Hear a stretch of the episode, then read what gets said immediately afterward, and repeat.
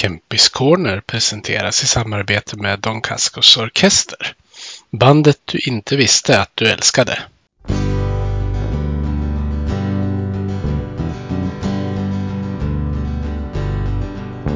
Vi hejar på Modo, rödvit och grön. Klubben i hjärtat, en känsla står skön. Övik, ja, Övik, ja, där trivs vi. Med matcher i lyan, ja, då är det fest. För vi är.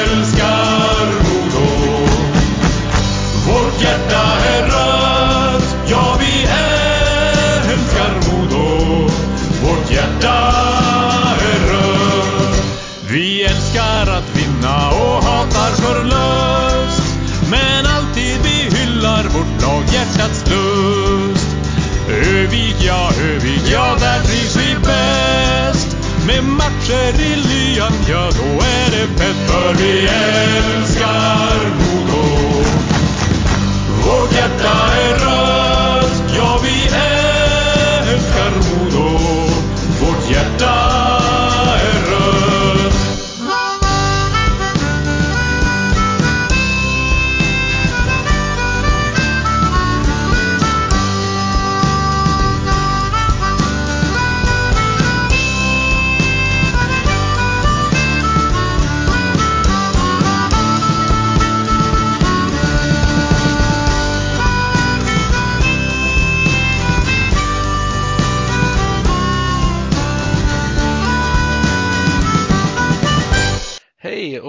välkomna till Kempis Corner med mig Peter Kempe och den här veckan har jag med mig en aktiv NHL-spelare med ett färskt NHL-kontrakt med Boston Bruins. Eh, först och främst så välkommen till podden Linus och eh, den eh, andra grejen jag vill säga är grattis till ditt nya kontrakt.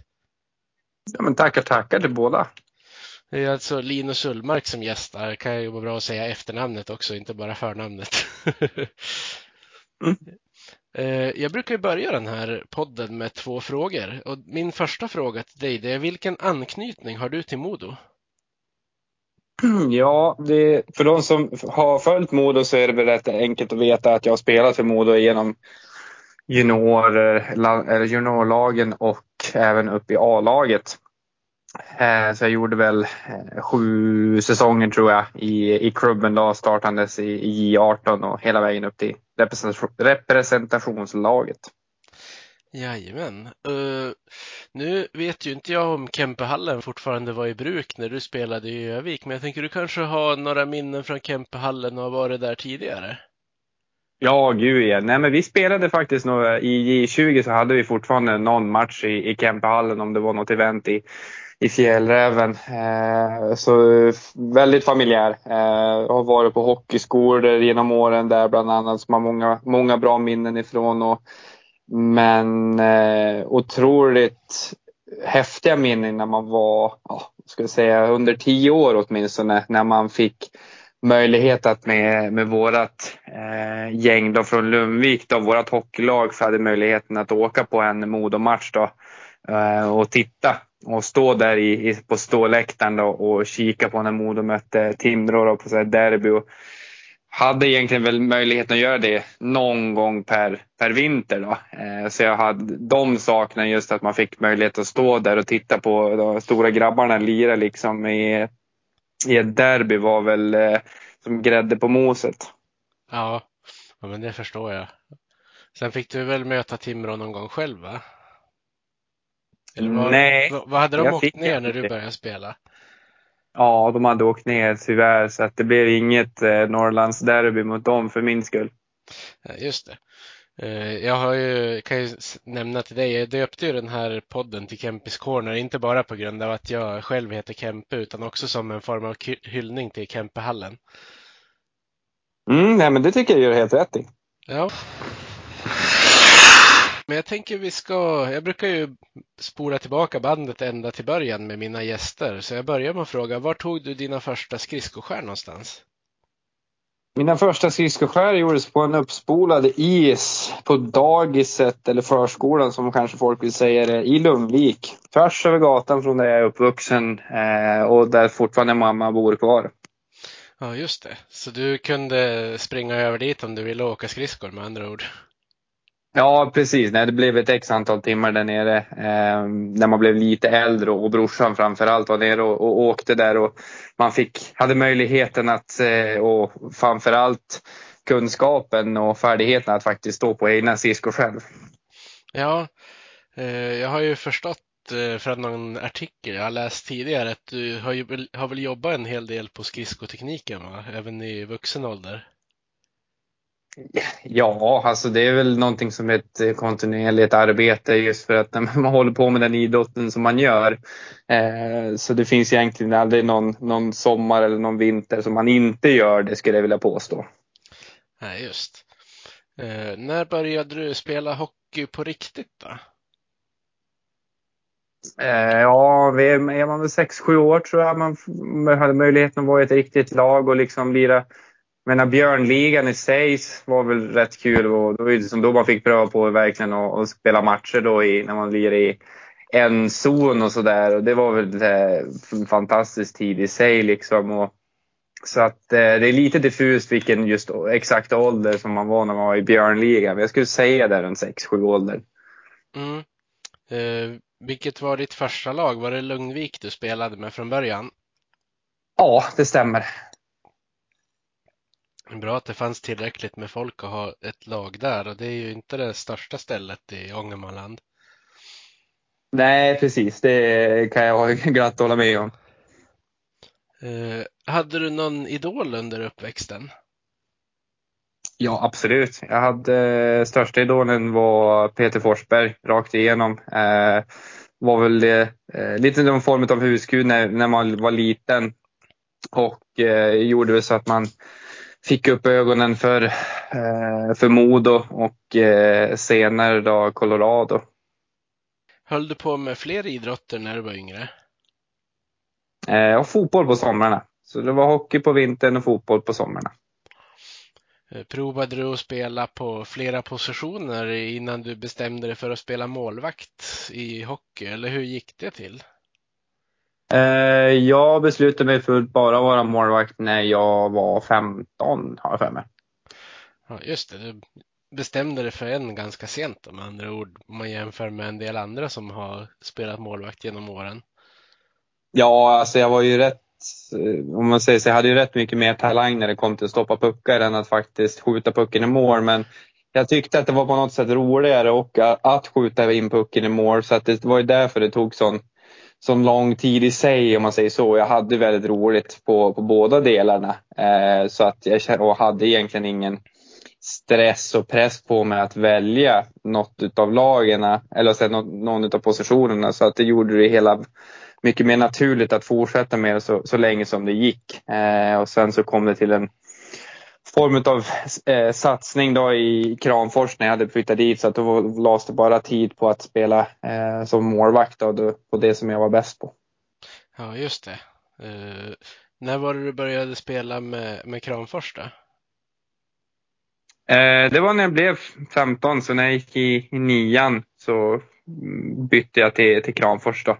Och hade eh, säsongen innan det hade jag spelat i i eh, kusten, Höga Kusten Hockey. Eh, så det var de tre lagen som jag hade huserat i innan jag eh, hade möjligheten att få flytta upp till Övik och börja på hockeygymnasiet.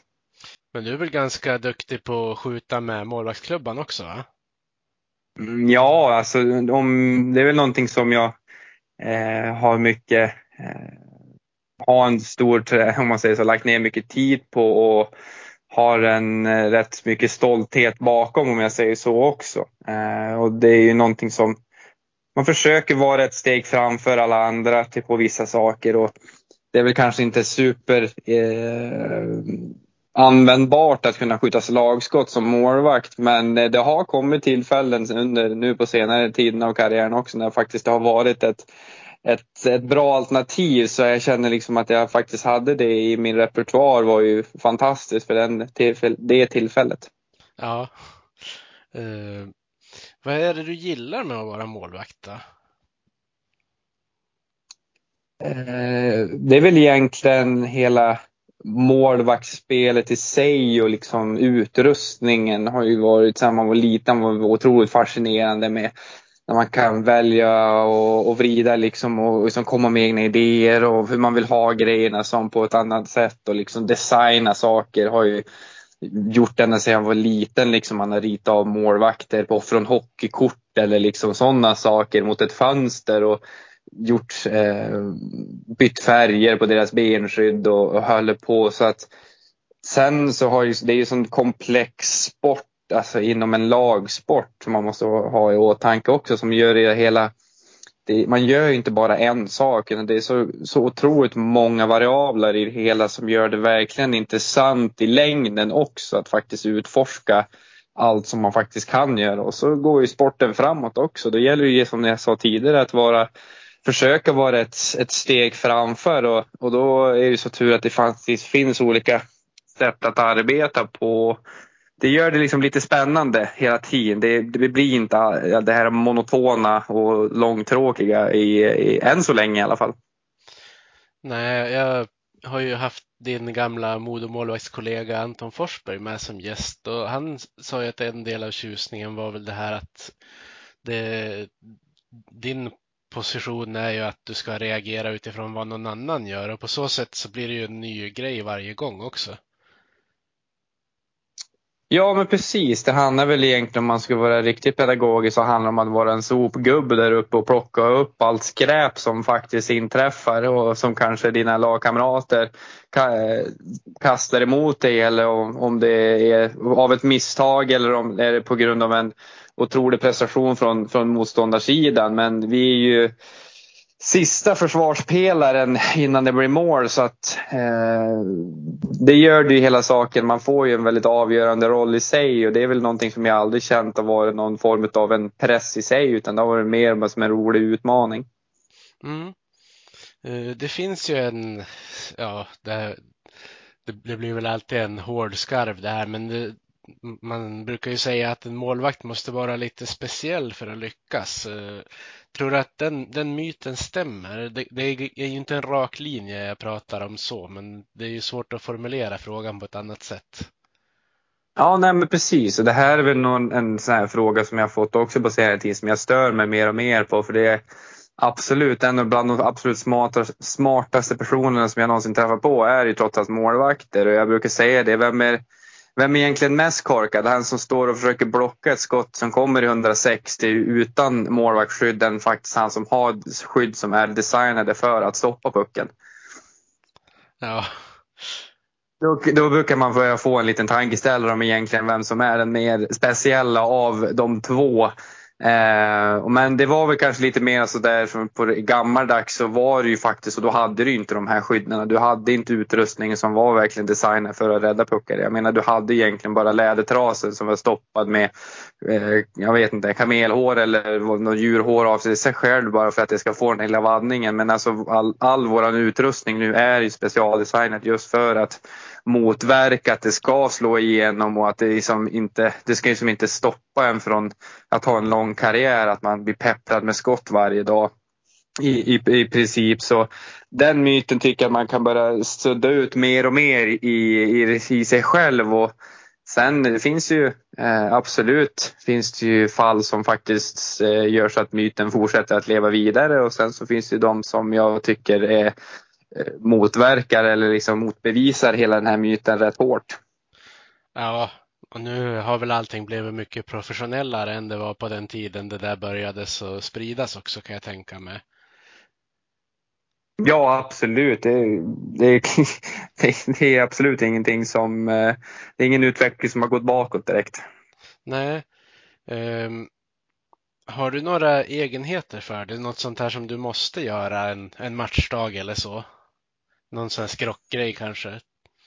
Nej, det är väl inte med, det är väl ingen skrockgrej i sig utan det är väl mer bara rutiner som man har. Det är inte så att jag går och tänder lampan och släcker lampan 14 gånger bara för att jag som missar igen så måste jag göra om det. Jag har inte för mig några sådana vidskepligheter som eh, kan påverka mig om jag säger så, om det inte blir så. Eh, det är inte så att jag måste knyta skridsko, höger skridskon för den andra eller sådana grejer utan jag har mina rutiner och det är väl enda egenheten i sig är väl det att jag gillar att spela datorspel på matchdagar men det handlar väl mer om att jag vill komma bort från, från hockeyn och, och livet i sig och liksom bara fokusera på en sak. Så märkte egentligen under eh, första delen av min proffskarriär och så där att när jag inte gjorde någonting under dagen utan det gick egentligen bara att kanske titta på TV eller sådana grejer så började jag tänka lite för mycket på matchen vilket skapade i sig en nervositet och en oro inför matchen mer än att jag blev entusiastisk över det hela. Så att man liksom lägger sig mer och mer press på sig själv. och Man börjar oroa sig för att man ska släppa in massa mål istället för att bara leva i nuet och ta det som det komma skall. Ja, just. Uh, jag minns att på 90-talet, jag är ju född 1983 eh, kan jag ju tillägga så du vet. Uh, jag kommer ihåg när jag läste Pro Hockey där i början av 90-talet. Då hade de ju pratat med Martin Brodeur och han sa ju att han brukade spela mycket tv-spel för att träna upp så hand-eye. För att då behövde han ju inte titta på det han gjorde med händerna. Men han fick ju ändå in det på något sätt. Tror du att du har fått någon, någon fördel på det viset också med att spela dataspel? Nej, alltså just det tror jag inte för det är så pass små rörelser i sig och det, det är egentligen ingenting som man kan utnyttja på isen i, i sig om jag säger så. Eh, men det jag kanske kan tänka mig att jag kanske har fått från, från mitt arterspelande eller sådana saker på just de spelen som jag spelar så är det mer analysförmågan och, och eh, färdigheten att kunna tänka i, i, steg framför och liksom kunna eh, istället för att behöva analysera att, eh, vad som har hänt så kan jag analysera vad som komma skall hända och liksom läsa av spelet på ett enklare sätt. Eh, sen är det att läsa, läsa av ett datorspel och att läsa av ett, en, en match är ju, och med men, mänskliga faktorer är ju två helt olika saker. Men just för att hjärnan är, är van att arbeta på just det sättet är väl kanske en plus i kanten för, för min del. Ja. ja, som du säger, det blir många variabler när man blandar in olika människor i det sen när man kommer till själva sporten hockey. Ja, precis. Eh, du som ungdom kom ju varken med i TV-pucken eller in på hockeygymnasiet på första försöket. Eh, hur, hur, tror du att det har påverkat dig i, i den unga åldern? Eh, ja, alltså vi... Eh, det var ingen av 93 som fick spela TV-pucken för de valde att flytta tillbaka eller åldern så att de hoppade ju över våran årskull i sig och det var ju det var ju skittråkigt att liksom inte ha någon möjlighet att, att eh, faktiskt, om man säger så, visa upp sig i, i, den, den åldern. Och sen när det blev så att som det blev att jag inte kunde eh, ta mig in på något av de eh, hockeygymnasierna som jag faktiskt sökte till så var det absolut en väldigt tuff eh, händelse i, i mitt unga liv som, var, som hände just då. Men jag hade jättebra ledare i sig som från Kramfors då, som jag var i just då.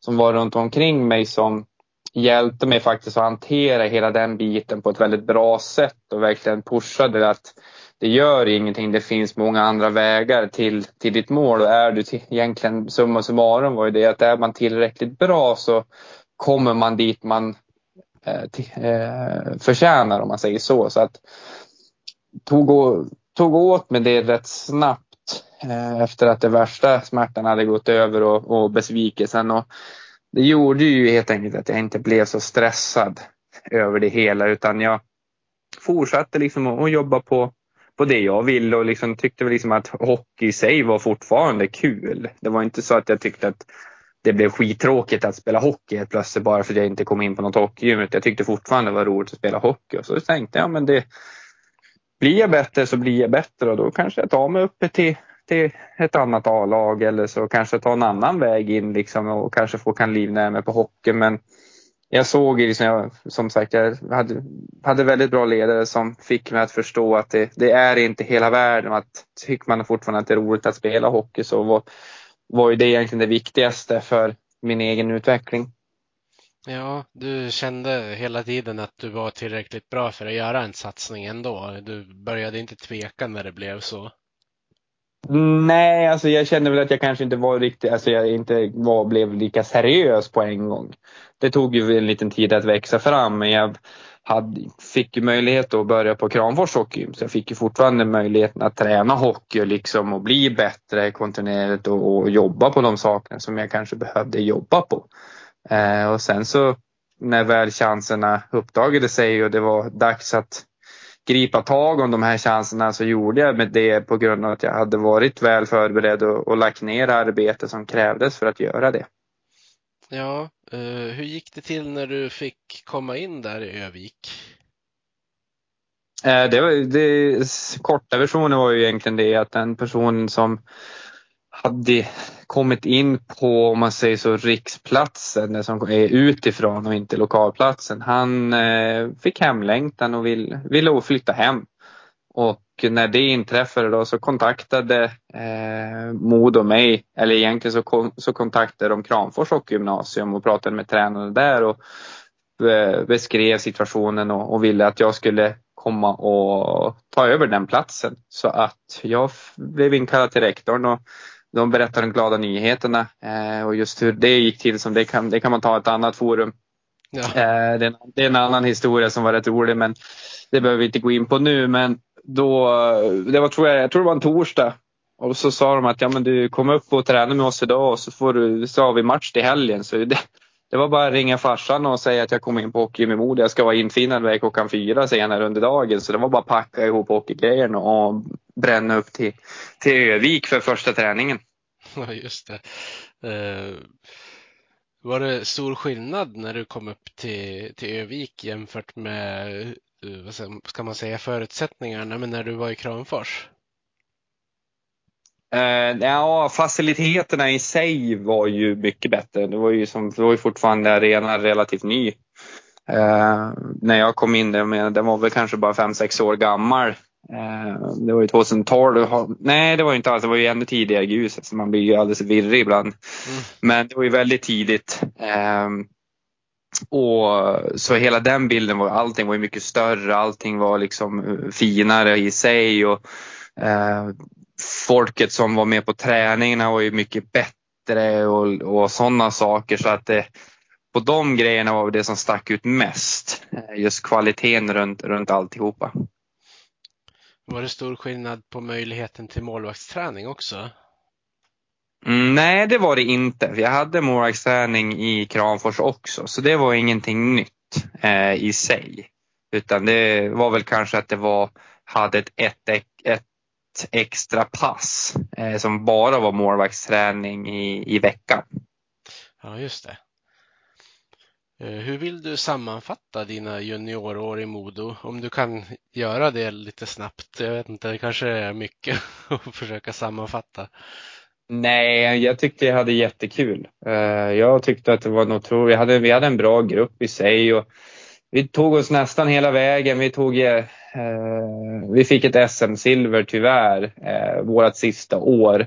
Så det var väl egentligen det, det tråkigaste man inte fick krydda hela sin, eh, sin juniortid med guld. Men just den resan som vi hade gjort från, från första året på gymnasiet och hela vägen fram då, liksom att man sista året lyckades ta sig hela vägen till, till final var ju otroligt roligt. Um, och väldigt, må väldigt många lärdomar har jag, har jag med mig och väldigt många personer att, att tacka eh, för den goda vägledningen som, som jag faktiskt fick under den tiden jag var i organisationen under eh, juniortiden. Jag, jag, minns att jag var uppe på en match eh, i SHL när Modo mötte Brynäs eh, under 90-årsjubileet 2011 och den startade du. Var det din första start i SHL eller hade du gjort någon match innan den? Jag hade gjort, eh, mött Luleå borta innan dess. Det var min första debutmatch. Ja, för jag minns att jag, jag la märke till att det här känns som en målvakt som har någonting extra i alla fall på den lilla matchen. Nu ska inte jag säga att jag är någon hockeyexpert, men det är ju alltid kul när man upptäcker någonting sånt. Ehm, hur, hur var det för dig att kliva upp och spela mot seniorer för första gången det där året? Jo, men jag hade ju spelat seniorhockey innan, alltså tidig ålder liksom i Höga Kusten och Kramfors framför allt och fått liksom den här smaken på att spela på seniornivå. Eh, enda skillnaden var väl det att man klev tre nivåer upp från ja. division från liksom division 2 division 1 lag upp till, till eh, ja, ni tänkte säga allsvenskan men det var ju elitserien. Eh, det var ju liksom en otroligt stor grej och otrolig liksom, upplevelse i sig. För liksom Brynäs, jag tror det var det året som Brynäs vann allting också med Silverberg, Järnkrok och grabbarna i spetsen. Ja, precis. Det var ju det året, ja. Ehm, du blev ju NHL-draftad 2012 i sjätte rundan. Hade du fått indikationer på att du skulle kunna gå eller kom det som en överraskning? Eh, jag tog det som en överraskning, även fast jag jag hade ju redan blivit, om man säger så, eh, missat första året som jag var, hade möjlighet att bli draftad så blev jag inte draftad. Men jag hade som sagt ingen tanke alls på att bli draftad. Och sen eh, andra året då så hade jag något möte med eh, någon NHL-klubb och sånt där och hade ju som sagt, hade ju turen skulle jag vilja påstå att vi hade Freddan Andersson då som scout åt Buffalo som hängde och tittade på många av våra juniormatcher. Så han hade ju egentligen full koll på min kapacitet och, och min nivå och mitt spel. Så att han eh, har ju en stor betydelse i mina framgångar som, som NHL-målvakt just nu. Att jag faktiskt fick den här chansen att bli draftad av, av Buffalo och sedan påbörja min resa emot att eh, bli en NHL-målvakt. Jag kan tänka mig att han hade en del, eh, dels i att de valde dig, men kanske också när de valde Viktor Olofsson, för då var ju han ganska oprövad när han blev vald också. Ja, nej men precis. Han gjorde ju, jag vet inte hur många val mer han gjorde under sin session i Buffalo, men om han gick två för två för att skapa två NHL-spelare på två draftval för klubben som han jobbar för så måste man ge honom A plus i betyg. Ja, visst. Eh, Säsongen 2012-13, då hann du med både att spela för Modos A-lag, en utlåning till Mora, men du blev också utsedd till årets målvakt i J20 Superelit. Eh, kan du beskriva den säsongen? Ja, men det var väl en kaotisk säsong överlag. Jäklar i mig vad det hände grejer. Mm. Eh, det var liksom bara den ena saken efter, efter den andra. Liksom jag hade målsättningen att jag hade gått ut gymnasiet, eh, gick ett fjärde år och eh, egentligen skulle ja, ta, försöka ta nästa steg till, till att bli som en SHL-målvakt eller en allsvensk målvakt. Men hade väl inte tagit mig dit enligt mig själv och de som jobbar runt omkring. Men jag gjorde jättebra ifrån mig under säsongen med, med Modos I20 och fick möjligheten att bli utlånad till Mora när en av deras målvakter blev skadad. Eh, så jag åkte ner dit på en, eh, vad ska jag säga, på en grisvändning om man säger så. Det gick otroligt fort. Man, man sitter egentligen på, på toaletten och så ringer måltränaren men man trycker bort eh, samtalet av förklarliga skäl tre, ja. fyra gånger innan man faktiskt fattar att nu när han skickar bara ett sms, svara. det var liksom bara att avsluta och svara och sen så visade han åt mig att jag skulle bara åka rätt, rätt ner till, till arenan. Eh, för han hade något viktigt att ta med mig och jag tänkte liksom först på men gud vad är det som händer och så berättade han liksom då att det är ingenting han hann känna av att hur det kom fram som antar jag, för att han sa då att jag Eh, och det var ju masken då som Morak som sa det att jag skulle bli utlånad till Mora men att vi behövde gå igenom vissa saker. Eh, så att då var det bara att åka ner, säga, eh, packa grejerna, säga till flickvännen att jag skulle åka till Mora på, senare under kvällen och så möjligheten då att få komma ner dit. Eh, och sen så visade det sig att eh, den andra målvakten inte gick så bra för matchen, första matchen. Så fick jag komma in och lyckades vinna på straffar mot Djurgården och sen hade jag möjligheten att spela några mer matcher och skapa en, liksom en eh, rutin, inte en rutin då, men mer erfarenheter från seniornivån. Och så helt plötsligt så visade det sig att det skar sig kanske lite grann på uppe i Modo. Då fick jag en förvarning av en juniortränare att det kanske fanns möjlighet att jag skulle komma hem. Så då åkte jag hem sen efter ett tag när jag fick samtalet. Så jag var nere i Mora ungefär en månad, eh, lite mer. Eh, och eh, kom till Modo och som sagt eh, Bernhard Starkman var ju andra målvakten då som gjorde en otroligt bra säsong. Så det blev bara ett fåtal matcher men gick väldigt bra när jag väl stod de matcherna.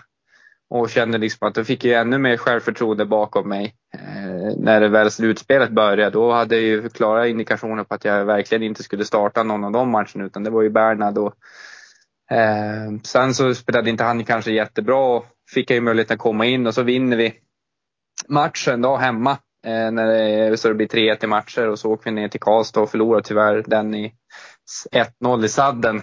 Eh, och sen så var det ju J20 slutspel. Vi tar oss hela vägen fram. Och så ramlar vi på målsnöret där. Fick utmärkelsen som J20s bästa målvakt. Eh, och han fick liksom ännu mer självförtroende. Liksom det, det bara fylldes på den här eh, burken, då, liksom förpackningen med självförtroende. Och så avslutar man säsongen med att man får ett samtal från, från Pelle Mård som säger att man blivit uttagen till landslaget och liksom få krydda med att man får landslagsdebutera med, med Tre Kronor eh, var liksom verkligen liksom det här pricken över i och verkligen en dröm som, som gick i uppfyllelse och all den besvikelsen jag hade från att missas i, i 20-guldet liksom blev lättare att hantera när man fick möjlighet att vara med landslaget. Ja men det förstår jag. Eh, det kanske vägde upp också att du inte fick vara med och spela junior-VM. Jag vet inte om det var någonting du hade siktat på det året? Jo, det var ju en otrolig besvikelse. Eh, att jag inte fick möjligheten att åka med för då, då jag personligen tyckte att jag platsade men eh, var inte tillräckligt bra eh, enligt de som tog ut laget. Och även om man kanske inte tycker att man eh, håller med om det beslutet så betyder inte det att man bara ska lägga sig ner och gråta och tjura och börja sura ihop över det hela utan då skapar det en motivation bakom det att jag skulle visa de resterande säsongen att de gjorde fel val egentligen hela vägen. Och, eh, kändes liksom när man kunde summera den säsongen att jag lyckades uppnå det målet som jag faktiskt satte i den dagen jag fick reda på att jag inte tog mig till JVM. Ja, men som, som du sa så fick du ju debutera i Tre Kronor istället. Hur, hur var känslan då när du fick ja, ta hela vägen upp till seniorlandslaget? Surrealistisk för det gick, och allting gick så otroligt fort alltihopa. Så när saker och ting väl hände så var det egentligen bara att sätta på sig säkerhetsbälte och bara hålla i sig för det här började vi åka av. Eh, och, och sen som sagt bara fortsätta bygga vidare på alla de goda vanor och de, det goda självförtroende som jag faktiskt hade fått under de andra delarna av säsongen som hade faktiskt varit förbi. Vilka mötte ni i din första seniorlandskamp? Vi mötte Slovakien nere i Oskarshamn och vann tror jag med 6-1. Ja, just. Uh, sen säsongen 13-14 gick du in med Anton Forsberg i ett ungt målvaktspar som en del experter tvekade på i förväg. Kanske till viss del på grund av att Modo gjorde sig av med Starkbaum då. Men du gick verkligen in och visade vad du kunde då. Uh, hur skulle du vilja beskriva den säsongen? Jag har ju väldigt mycket att tacka Sockan då, Anton Forsberg och Masken då.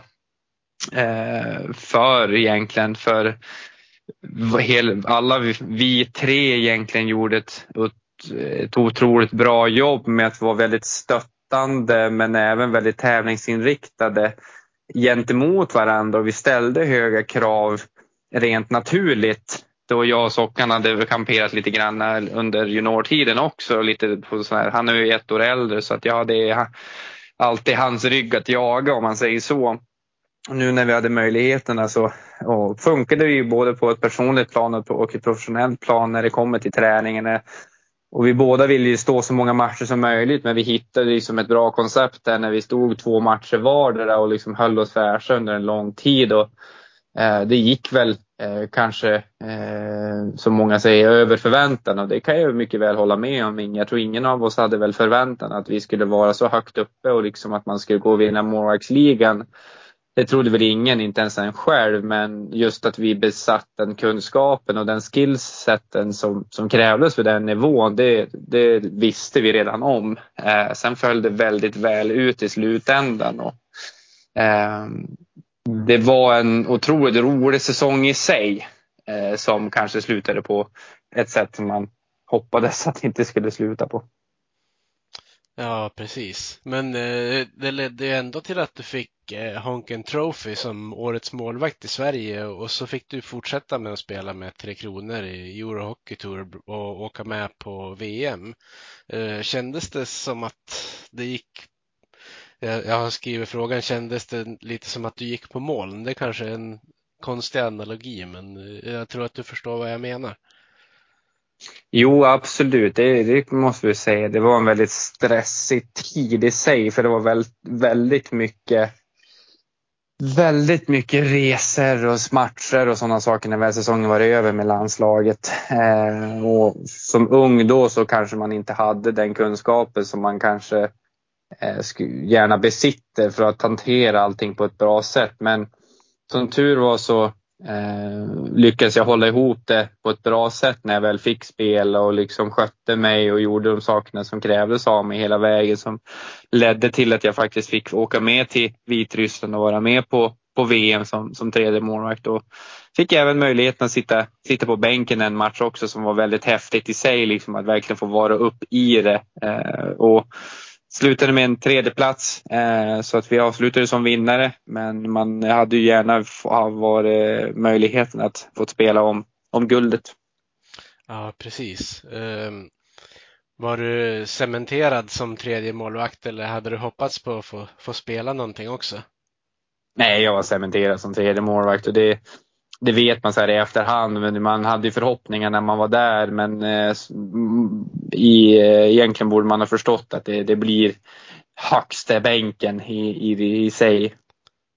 Ja, jag kan tänka mig att man vill ändå få spela när man väl är där. Ja, absolut. Det vore väl konstigt annars när man har gjort en karriär på att vara tävlingsinriktad bland annat. Mm. Eh, men säsongen 14-15, då hade du skrivit på ditt första NHL-kontrakt men spelade säsongen med Modo ändå. Eh, hur vill du beskriva den säsongen? Den var ju lite speciell. Eh, ja, den är ju väldigt speciell både på ett personligt plan och ett vad ska jag säga, professionellt plan. Vi kan, kan ta det det roliga, eller om man säger så, det, det hockeymässiga. Eh, det är också sådana här saker som händer på sidan av som jag tänker att ja, men det kan man ta i ett annat forum helt enkelt. Det behöver mm. man inte slita ont på. Utan, men det var, det var en tuff säsong eh, redan från start. Det var saker och ting fölls inte in. Det var stor press och förväntningarna på att man skulle uppnå samma resultat som året innan men uppfyllde inte dem. Eh, det fanns en viss arrogans kanske man kan säga också till en början. Inte så att jag var kaxig i sig men hade väl kanske lite för bra självförtroende. Och när det sen inte gick som man ville så föll man lite väl långt ner i, eh, i det där istället. Så blev det extrema saker. Och behövde egentligen börja jobba på det sakta men säkert uppåt vilket jag också är väldigt tacksam för det stödet framförallt. Och den hjälpen jag fick av, av masken i, i det tillfället under den säsongen.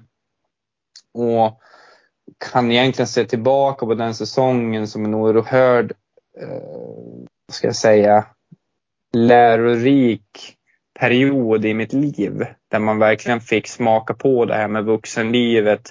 Vad det faktiskt kan eh, ge dig och, och, ta ifrån dig om man säger så också under samma, sak, under samma tid. Eh, men eh, som sagt, tufft i början, bättre i slutet. Eh, började jobba på ett lite annorlunda sätt, jobba mer långsiktigt och vände på steken där vi efter nyår och började bli bättre och bättre och började växa ut till den målvakten som jag faktiskt hade visat att jag var året innan. Eh, och Eh, sen så som sagt blev det ju ett, ett kval mot Vita Hästen men väl där och så var, jag hade jag egentligen aldrig någon, några farhågor eller om man säger så. Jag var aldrig orolig över vad som ska komma att hända om jag säger så. Det fanns ingen tvekan i min, i min hjärna att vi skulle gå och förlora en match mot, mot Vita Hästen. Och det var tajta och jämna matcher, absolut, men det kändes aldrig farligt i, i sig när man väl hade tittat på, på matchklockan när väl eh, sista slutsignalen gick. Nej. Eh, vad säger du annars om den turbulensen som var i Modo under den säsongen? Jag tänker på det var ju nästan ett annorlunda lag som avslutade säsongen jämfört med hur den startade. Eh, och Anders Forsberg fick gå, William Nylander försvann hux flux och så kom Donald Brashear in i laget till exempel på det sättet som han gjorde. Ja, men det är ju sådana här saker som inträffar i hockeyvärlden. Det var ju också någonting, en lärdom som man har med sig nu in i livet som NHL-spelare, liksom att det faktiskt byter spelare hux flux. Och det är trading deadlines och sådana grejer och att det faktiskt kan komma att man spelar med helt andra personer när, när, mot slutet av säsongen än vad man kanske startade med. Eh, och det var väl saker som man kanske inte höll med om eller man kanske inte tyckte var rätt beslut. Eh, men man, man var 20 år och man har egentligen inte så mycket koll på vad som egentligen krävs Eh, Eh, för att driva ett lag och, och liksom både från en tränarsida, från GM-perspektiv. Man är ju egentligen bara utbildad att stoppa puckar och då ska man bry sig om det man faktiskt kan eh, fokusera på och styra själv, vilket vi, om man säger så, till slut lyckades lösa på ett bra sätt. Ja, precis. Eh, tror du att ni hade klarat ett kval mot till exempel Malmö den säsongen? Ni fick väl lättast möjliga motstånd egentligen? Ja, det är en bra fråga som jag faktiskt ställer mig själv lite grann ibland. Att hur hade det varit att möta Malmö? För det, det var väl kanske någonting som man satt och tänkte på att ja, men alltså man hoppades ju som sagt att det skulle bli Vita Hästen det var stopp, behöver man inte sticka under stolen med. Om, I det dagsläget, om det var Malmö eller Vita Hästen, det var ju som natt och dag. Man visste att det skulle bli väldigt, väldigt tufft att möta Malmö. Men alltså att Vita Hästen, då kanske det skulle kunna bli någon, man kunde ta någon komfortabel seger. Och så fick vi Vita Hästen. Eh, och då tror jag att det släpptes en sten från mångas axlar när, eh, när det beslutet, eller beslutet, när, när det resultatet kom in. Ja, säkert. Eh, men sen åkte ju Modo ändå ur säsongen efter. Hur, hur kändes det för dig? Även om du hade lämnat klubben själv då så antar jag att du hade kanske inte lämnat liksom helt och hållet efter alla dina år i Övik. Nej, gud nej, fortfarande inte det heller i sig och det kändes väl för, förbannat tråkigt framför allt och just när man själv har, man vet ju hur jobbigt det kanske kan vara liksom om man väl spelade med. De hade ett mycket tuffare eh, lag att möta än vad vi hade. Eh, och just den pressen som kommer utifrån. Och, eh, man vet ju att det, det är jobbigt eh, hur man än vänder och vrider på det. Och när det väl inträffade så kändes det ju otroligt tråkigt och framförallt när man har varit med om det själv och, och lyckats liksom klara sig kvar. Om man säger så, man liksom lämnat det efter sig på, på, på gott och ont. Att man känner sig liksom nästan nöjd där när att det föll så väl ut för en själv att det nästa år då gick, gick åt skogen kändes ju också tråkigt. Eh, och det är ju någonting som de får fortfarande böta för om man säger så. Men oh, man hoppas ju, man är ju hoppfull varje år, eh, måste jag ju säga. Att, eh, i, att i år händer det och i år klarar de av det. Ja. Uh, hur uh, har du följt med vad som har hänt i Modo sen du åkte över till Nordamerika? Jag kan tänka mig att det är svårt att sitta och kolla på matcher med tidsskillnader och allt vad det är. Ja, jo, men vi har sett en hel del matcher. Uh, det blir klockan ett oftast hemma hos oss i, i USA som matcherna har gått så vi har ju kunnat följa dem relativt bra på det sättet. Har ju alltid koll på hur de ligger i tab tabellen och liksom sådana grejer och har ju alltid varit, fått möjligheten att träna med dem och förbereda sig inför sin egen säsong. Och har mycket att tacka för det eh, förtroendet och den hjälpen som, som de eh, faktiskt fortfarande ger en att eh, hjälpa en att, att lyckas där borta. Ja, och du brukar väl vara med på de här målvaktscamperna också med ungdomsmålvakterna som är med bland annat? Ja, precis. Vi avslutade den bara nu här förra veckan så att det är alltid en rolig grej att vara med på. Först om man varit själv, om man varit deltagare några år och sen så blir man, hur man säger så, uppgraderad till att faktiskt vara ledare och tränare och Eh, gick tillbaka i år till faktiskt vara deltagare också. Eh, då jag kände att det var en bra tidpunkt i, i sommaren att börja kliva på is. Oh!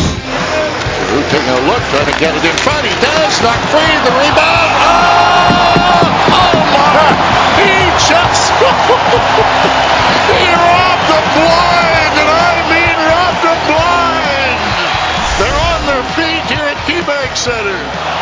should, and they're just seeing it on the replay and understanding how big of a save that was. That was on his mantle. Yep, man, Linus Allmark had something to say about that one. Din första säsong i Buffalos organisation, den spenderade du både i NHL och AHL. Uh, var det stor skillnad på sättet man spelar uh, jämfört mot Sverige? Eh, ja, både och. NHL är väl mer lik den svenska ishockeyn och medan eh, SHL medan den AHL hockey som spelas är väldigt mer lik en, eh, en juniorliga. Eh, hade du någon hjälp av att ha Robin Lehner i Buffalos organisation när du åkte över? Ja, det tycker jag. Han hjälpte mig med vissa saker. Om jag hade eventuella frågor så kunde jag alltid ställa dem också. Det fanns även andra svenskar i laget, Johan Larsson bland annat, som man kunde vända sig till om det var någonting som man undrade över när det kommer till typ levnadssituationen, butiker, restauranger, sådana delar. Just det. Eh, var du nöjd med din första säsong i, i Nordamerika? Då hade du ju fått gjort NHL-debut bland annat. Ja, jag var nöjd med min NHL-säsong men jag var missnöjd med min AHL-säsong. Jag tyckte att den var eh, inte alls vad jag hade hoppats på. Nej. Eh, säsongen 16-17, då var det ju mycket svenskt på målvaktssidan i både, både Buffalo med Lener och Anders Nilsson och du och Jonas Johansson fanns ju i Rochester också. Eh, kändes det som en, ett bra steg för din utveckling att få spela mer i AHL då? Ja, jag kunde få växa in i kostymen på ett helt annat sätt och faktiskt spela med samma lag under en längre tid och inte behöva komma in liksom på ett bananskal från sidan av och försöka liksom anpassa mig. Utan nu var det mycket enklare att faktiskt eh, eh, ta del av allting som hände och ha, få en bättre bild av spelidén och hur vi faktiskt spelar på, vad våra styrkor och svagheter var någonstans. Så att det var enklare i slutändan. Eh, du fick ju två säsonger i rad vara med i AHLs All-Star-match också. Hur var den upplevelsen? Det är ju ingenting man brukar sända på tv i Sverige så som NHLs All-Star-match har varit. Nej, det är ungefär samma sak, bara på en väldigt mycket mindre skala och väldigt mycket mindre pengar som delas ut till vinnarna om man säger så. Det är det enda som är skillnaden och inte på riktigt lika, um, man ska säga så, uh, lyxiga platser. Försöker de bredda publikmarknaden på AHL-sidan genom att lägga den på något nytt ställe eller? Nej, den bara, det är ju AHL-arenorna om man säger så, platserna är ju inte alltid i storstäder. Nej, just. Eh, men från säsongen 18-19, då blev det ju enbart NHL-spel för din del. Eh, kände du dig redo att ta det steget då? Jag kan tänka mig att det tar olika lång tid att växa in i uppgiften. Jo, det tyckte jag väl. Jag har spenderat tre år i AHL och egentligen vuxit in i den kostymen och blivit bättre och bättre för varje år som gått. Så jag känner att nu var det dags att ta nästa steg och när möjligheten då presenterade sig att faktiskt få ta del utav att vara utav tandemet, utav paret i NHL så var ju det väldigt roligt för, för egen del att man fick lön för mödan och det sliter man hade lagt ner där eh, i AHL. Eh, vilka höll du din första nolla emot? Eh, jag sitter faktiskt och tittar på den hockeypucken just nu och det var mot Arizona faktiskt, borta. Ja, just det, i, andra konferensen så att säga. Mm. Um, Buffalo har ju varit ett bottenlag eh, under tiden du har varit där, men du själv har vunnit fler matcher än du har förlorat. Hur har det känts? Ja, I slutändan så spelar det egentligen ingen roll. Alltså, det är väl ett, ett gott tecken på en personligen att man har gjort det bra, att man har kunnat varit en, en faktor som gör faktiskt att, de, att vi har varit mer framgångsrika med en i mål. Det är väl ett gott tecken på att man, man har gjort någonting bra. Eh, och sen hade man hoppats alltid att man hade vunnit ännu mer matcher så att man fått kunnat fått spela ännu mer matcher också. Nu har vi ju haft två säsonger som har varit Eh, skillnaderna där har ju varit att det varit covid båda och de är kortare än vanligt. Så att det har ju varit tråkigt för, för en personligen att man inte har kunnat fått spela de här plus 40 matcherna kanske som man har haft som mål. Ja, Eh, känns det på något sätt som att din förmåga som målvakt kan ha blivit underskattad i NHL där du har spelat i ett bottenlag i hela din NHL-karriär hittills? Det är svårt för mig själv att säga. Det tror jag är någonting som en utomstående eller en motståndare får eh, kan svara på mera då de möter mig och jag möter de andra. Så att jag vet vad jag kan och försöker ju som sagt bara bli bättre och bättre för, för varje dag och så där så att de, om de ser mig som en, eh, någon som är underrated om man säger så, så ändrar ju egentligen inte någonting på, för mig i min personliga åsikt om mig själv.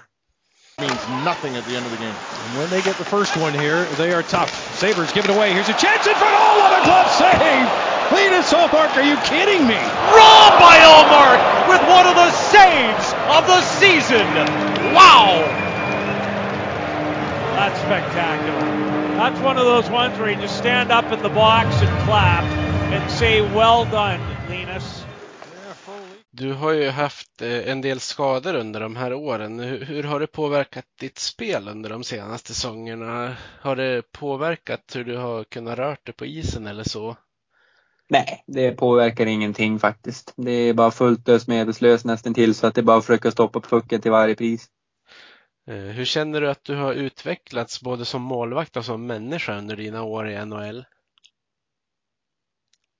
Eh, framförallt så tycker jag att jag har varit, Eh, blivit bättre och bättre som personlig. Eh, mm, mycket mer starkare mentalt och säkrare på mig själv som människa och mycket har jag tack och tacka för är att man blev småbarnsförälder där första året också så att de grejerna har ju verkligen betytt otroligt mycket att man fått ett annat sorts perspektiv till livet och vad som egentligen är viktigt och inte.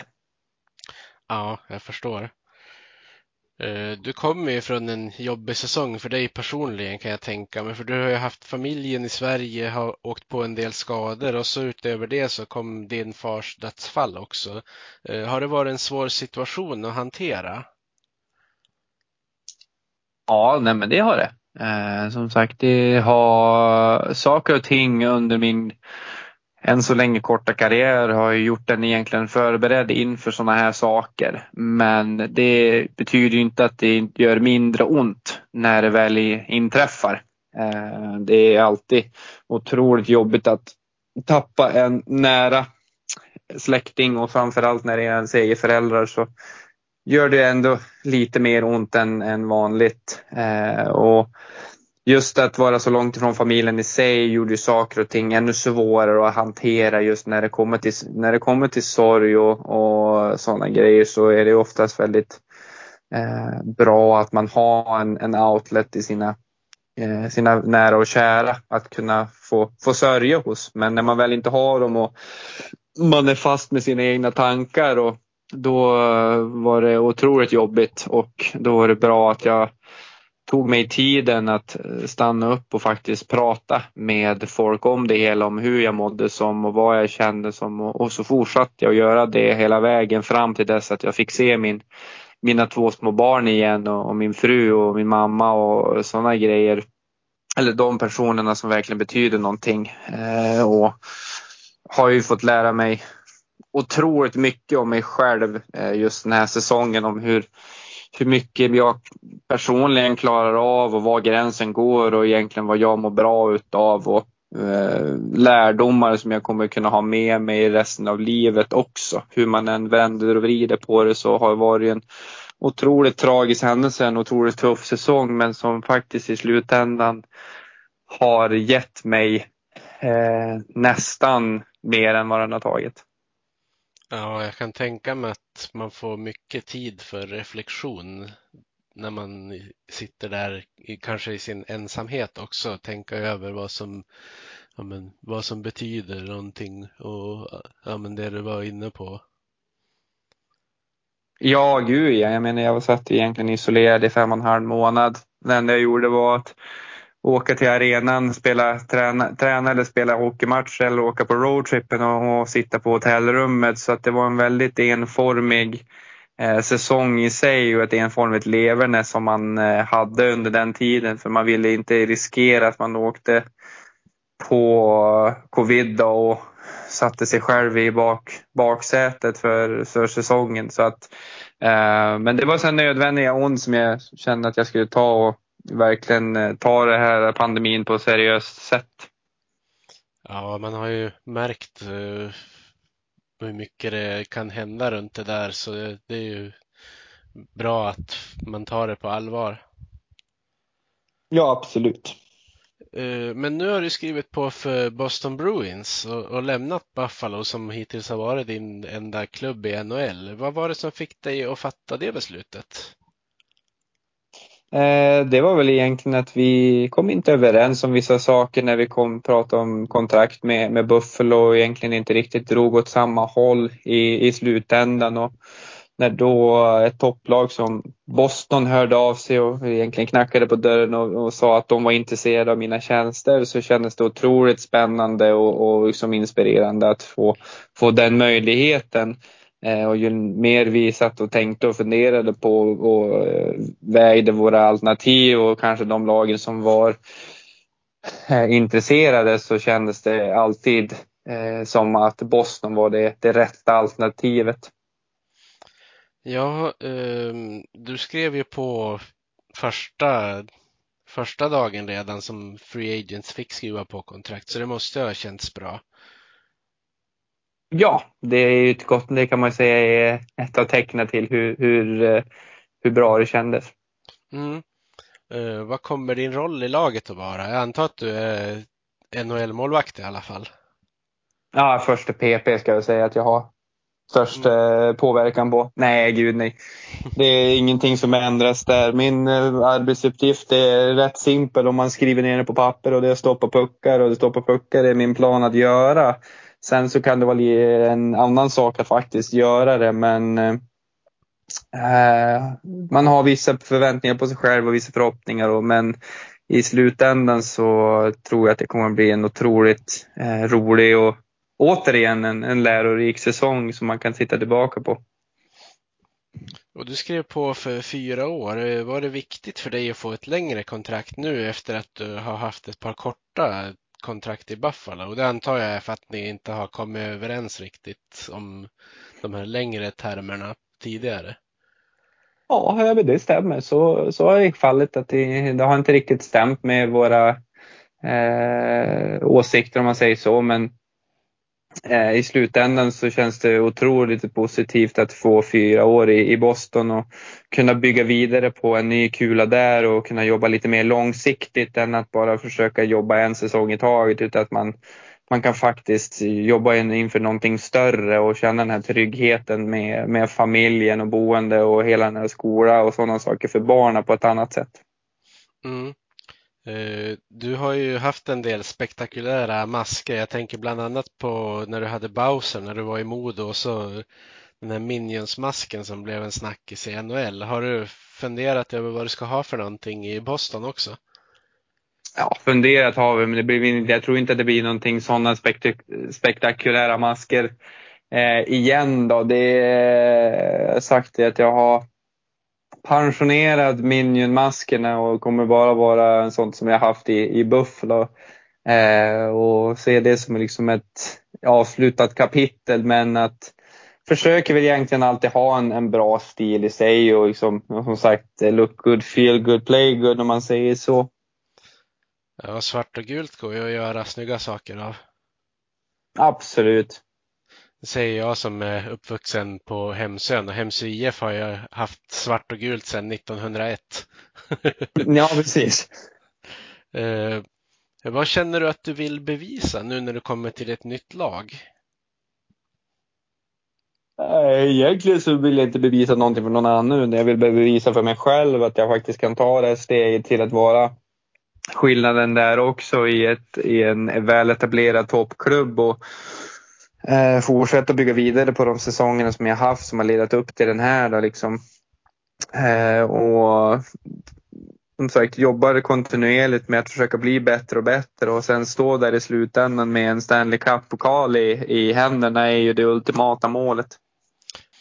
Eh, du är nyss fyllda 28 och har ett hus i Järved vet jag. Var ser du dig själv om, om fem år? Försöker du få ett till längre kontrakt efter att ditt nuvarande har gått ut tror du? Mm, jo, men det ser jag väl. Förhoppningen är väl att man ska kunna vara där ett bra tag till. Eh, och om det blir fyra år nu då bara eller om det blir åtta eller vad det nu blir. Det får eh, framtiden utvisa.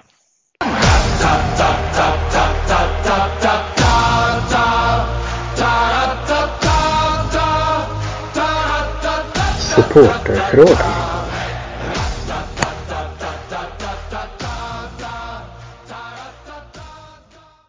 Då ska vi avsluta med lite supporterfrågor. Eh, Johannes Forsberg undrar hur gick tankarna när valet landade på Boston och hur känns det att komma till en contender?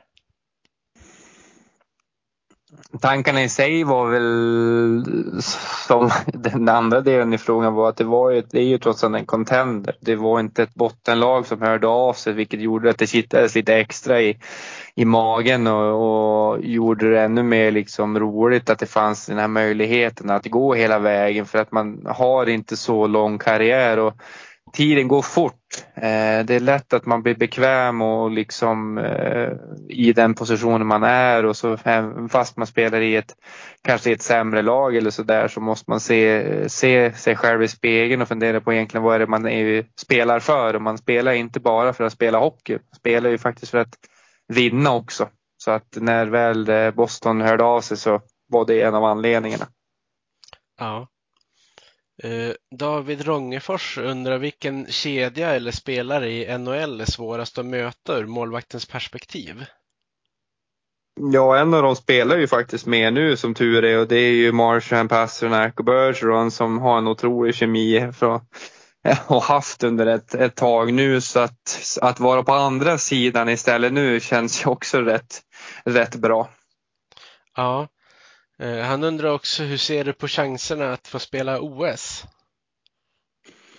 Eh, ja, om jag kan fortsätta på den inslagna vägen och bidra och spela på en hög nivå som, som jag vet att jag kan göra och om jag lyckas få till det så tror jag att chanserna är goda. Men i slutändan så är det som sagt inte jag själv som, som tar ut laget utan det är Garpenlöv och, och grabbarna som gör det. Och anser de att jag är eh, tillräckligt bra och platsar så ta, tackar och bockar jag för möjligheten att vara med.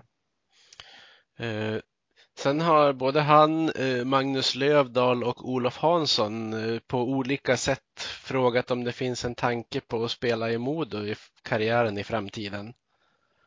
Ja, det var ju många som tyckte att jag skulle spela redan, ta ett sabbatsår redan i år och spela. Jag hann knappt landa i Umeå när jag fick ett sms av en polare som skrev frågan om jag skulle göra det.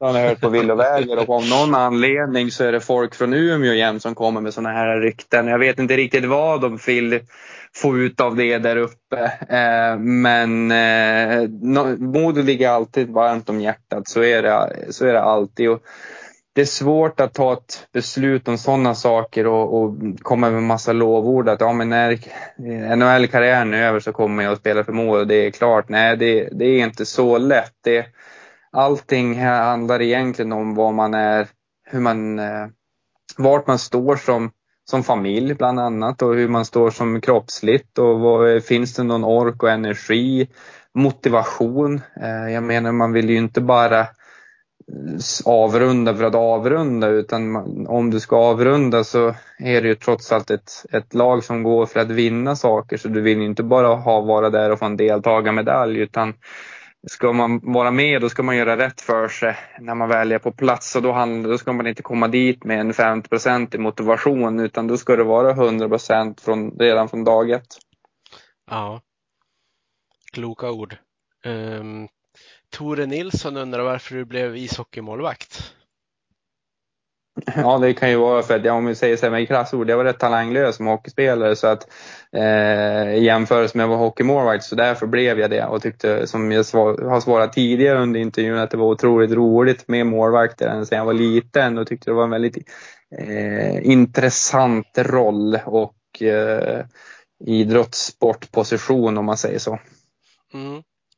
Eh, David Jonsson, han skriver att jag vet att Linus är ett fan av e-sport. Eh, jag ska fråga om du tycker att e-sport är en sport eller till och med bör klassas som idrott? Ja, det är ju en svår fråga i sig vad man ska kalla, alltså klassa det som. Jag tycker egentligen att e-sport ska vara e-sport. Det är i sig en väldigt annorlunda eh, sak att eh, hålla på med om man säger så. Det är, det är ingenting som är liknande. Kanske schack, i schack då, om man säger så när man sitter på ett och samma ställe och funderar på vad man ska göra. Bara att grejerna som kanske spelas eh, görs otroligt mycket snabbare. Men eh, vissa spel som eh, Dota 2, då det gäller det att veta vad motståndaren ska göra hela tiden och ligga ett, ett x antal steg före. Och, men det är ju hela den här debatten om vad, vad egentligen är e-sport. Eh, är det en idrott eller är det en sport eller är det ens någonting utav dem? Och, eh, jag tror att för min del så är det en egen, en egen sak som, som man ska behandlas med en egen sak också men att den faktiskt ska behandlas med det, samma respekt som eh, all annan idrott och, och sporter för personerna och proffsen som faktiskt är i det absoluta toppskiktet lägger ner så otroligt många timmar på att faktiskt stanna kvar och ta sig dit, eh, vilket är Eh, väldigt, eh, om man säger så, inspirerande för mig själv att få, och när man faktiskt har varit i kontakt och pratat med en och få reda på egentligen hur mycket tid de lägger ner och vad man själv kan lägga ner och hur mycket mer man faktiskt kan lägga ner för att faktiskt bli absolut bäst. Ja. Eh, Thomas Brönemyr, han undrar vad, vad du tror behövs för att vända Sabres från ett bottenlag till ett stabilt playoff-lag? Eh, jag tror att de är en bra bit på vägen nu. De har ju försökt med mycket genom åren och sådär och nu eh, försvinner ju kärnan ur, ur laget som har varit där ett bra tag. Och det är kanske det som behövs. Eh, om vi säger så här, jag är en hockeymålvakt som vars uppgift är att stoppa puckar. Mitt jobb är inte att sätta ihop lag eller skriva kontrakt. Så att jag kan inte sitta på svaren på, om vad som krävs och vad som behövs för jag vet inte. Eh, I slutändan hade jag vetat det eh, och folk hade vetat att jag hade suttit på de eh, svaren, då hade jag nog inte, sutt, då hade jag inte spelat eh, som, som målvakt utan då hade jag suttit som GM i, i ett lag och eh, väljer helt enkelt att fokusera på saker och ting som jag själv kan eh, ändra på om man säger så. Ja, Eh, han undrar också om du har varit på någon Bills-match och i så fall undrar han hur den upplevelsen var. Eh, Bills match är en helt galen upplevelse om man gillar med att vara där på tailgating och sådana saker när det kastas sönder bord och hela den här biten. Men det, Buffalonians är ett otroligt eh, kärleksfullt, eh, om man säger så, supportergäng då liksom. Och när det både när det kommer till, till hockeyn och till, till amerikansk fotboll och liksom jag är otroligt tacksam för den supporten och den bemötandet som jag har fått genom åren när det kommer från sakerna. De är ju ännu mer, eh, om man säger så, intresserade och passionerade när det kommer till Bills faktiskt. Och, så det dra, drivs upp ett ännu ett snäpp där och det har varit, alltid varit jävligt, jäkligt roligt att vara på de här matcherna eh, när vi väl har tittat på, på Bills. Och, eh, hoppa, det är väl egentligen mitt lag i, där borta i NFL också. Så jag hoppas verkligen att de tar de här nödvändiga stegen för att eh, vinna Super Bowl. Mm. Eh, han ger dig också en guldstjärna på att du avslutade ditt Instagram-inlägg med där du tackade för tiden i Buffalo med hashtaggen Go Bills. Han säger att du ska inte bli en Patriots-fan nu när du ska vara i Boston. Nej, det finns ingen, eh, jag kan säga det, det finns ingen anledning för mig att bli Patriots-fan. Alltså. Jag hoppar inte upp på den, eh, den båten om man säger så, eller den bussen, utan det, det är Bills som gäller nu. Yes. Uh, sista frågorna här kommer från Björn Westerlund. Uh, han säger uh, som målvakt, ser du några problem i stil med det som några problem i stil med de problem Sedinarna såg i att komma tillbaka till Modo vid lämpligt tillfälle och spela på all, allsvensk nivå. De tyckte att omställningen skulle bli för stor eller något ditåt. Eh, eller är puckstoppande en konst som kan utföras lite mer frikopplat från serienivån? Nej, Sedinarna satte vi verkligen huvudet på spiken där när det kommer till saker och ting. Att, att kliva ner nivåer är alltid svårare än att kliva upp nivåer. För att när du ska kliva upp en nivå så det, då måste du krävs mer av dig själv och då blir du mer motiverad till att faktiskt göra det. Och du blir lite mer, eh, om man säger så, fokuserad och lite mer tänd. Och, eh, ha ett helt annat glöd i dig just för att du måste verkligen göra det absolut bästa från dig annars så skiter det sig. Och den pressen finns inte riktigt om du kliver ner några nivåer. Som Sedina då, går från NHL till Allsvenskan. Det är ju ett x antal, det är inte bara en nivå ner. Det är ett x antal nivåer ner. Och absolut, de skulle mycket väl ha kunnat vara dominerande i den serien. Men samtidigt så kanske, om inte, som jag sa tidigare, har man inte motivationen på 100 procent och de här grejerna då, då kanske det börjar komma lite hjärnspöken och saker och ting inte riktigt flyter på.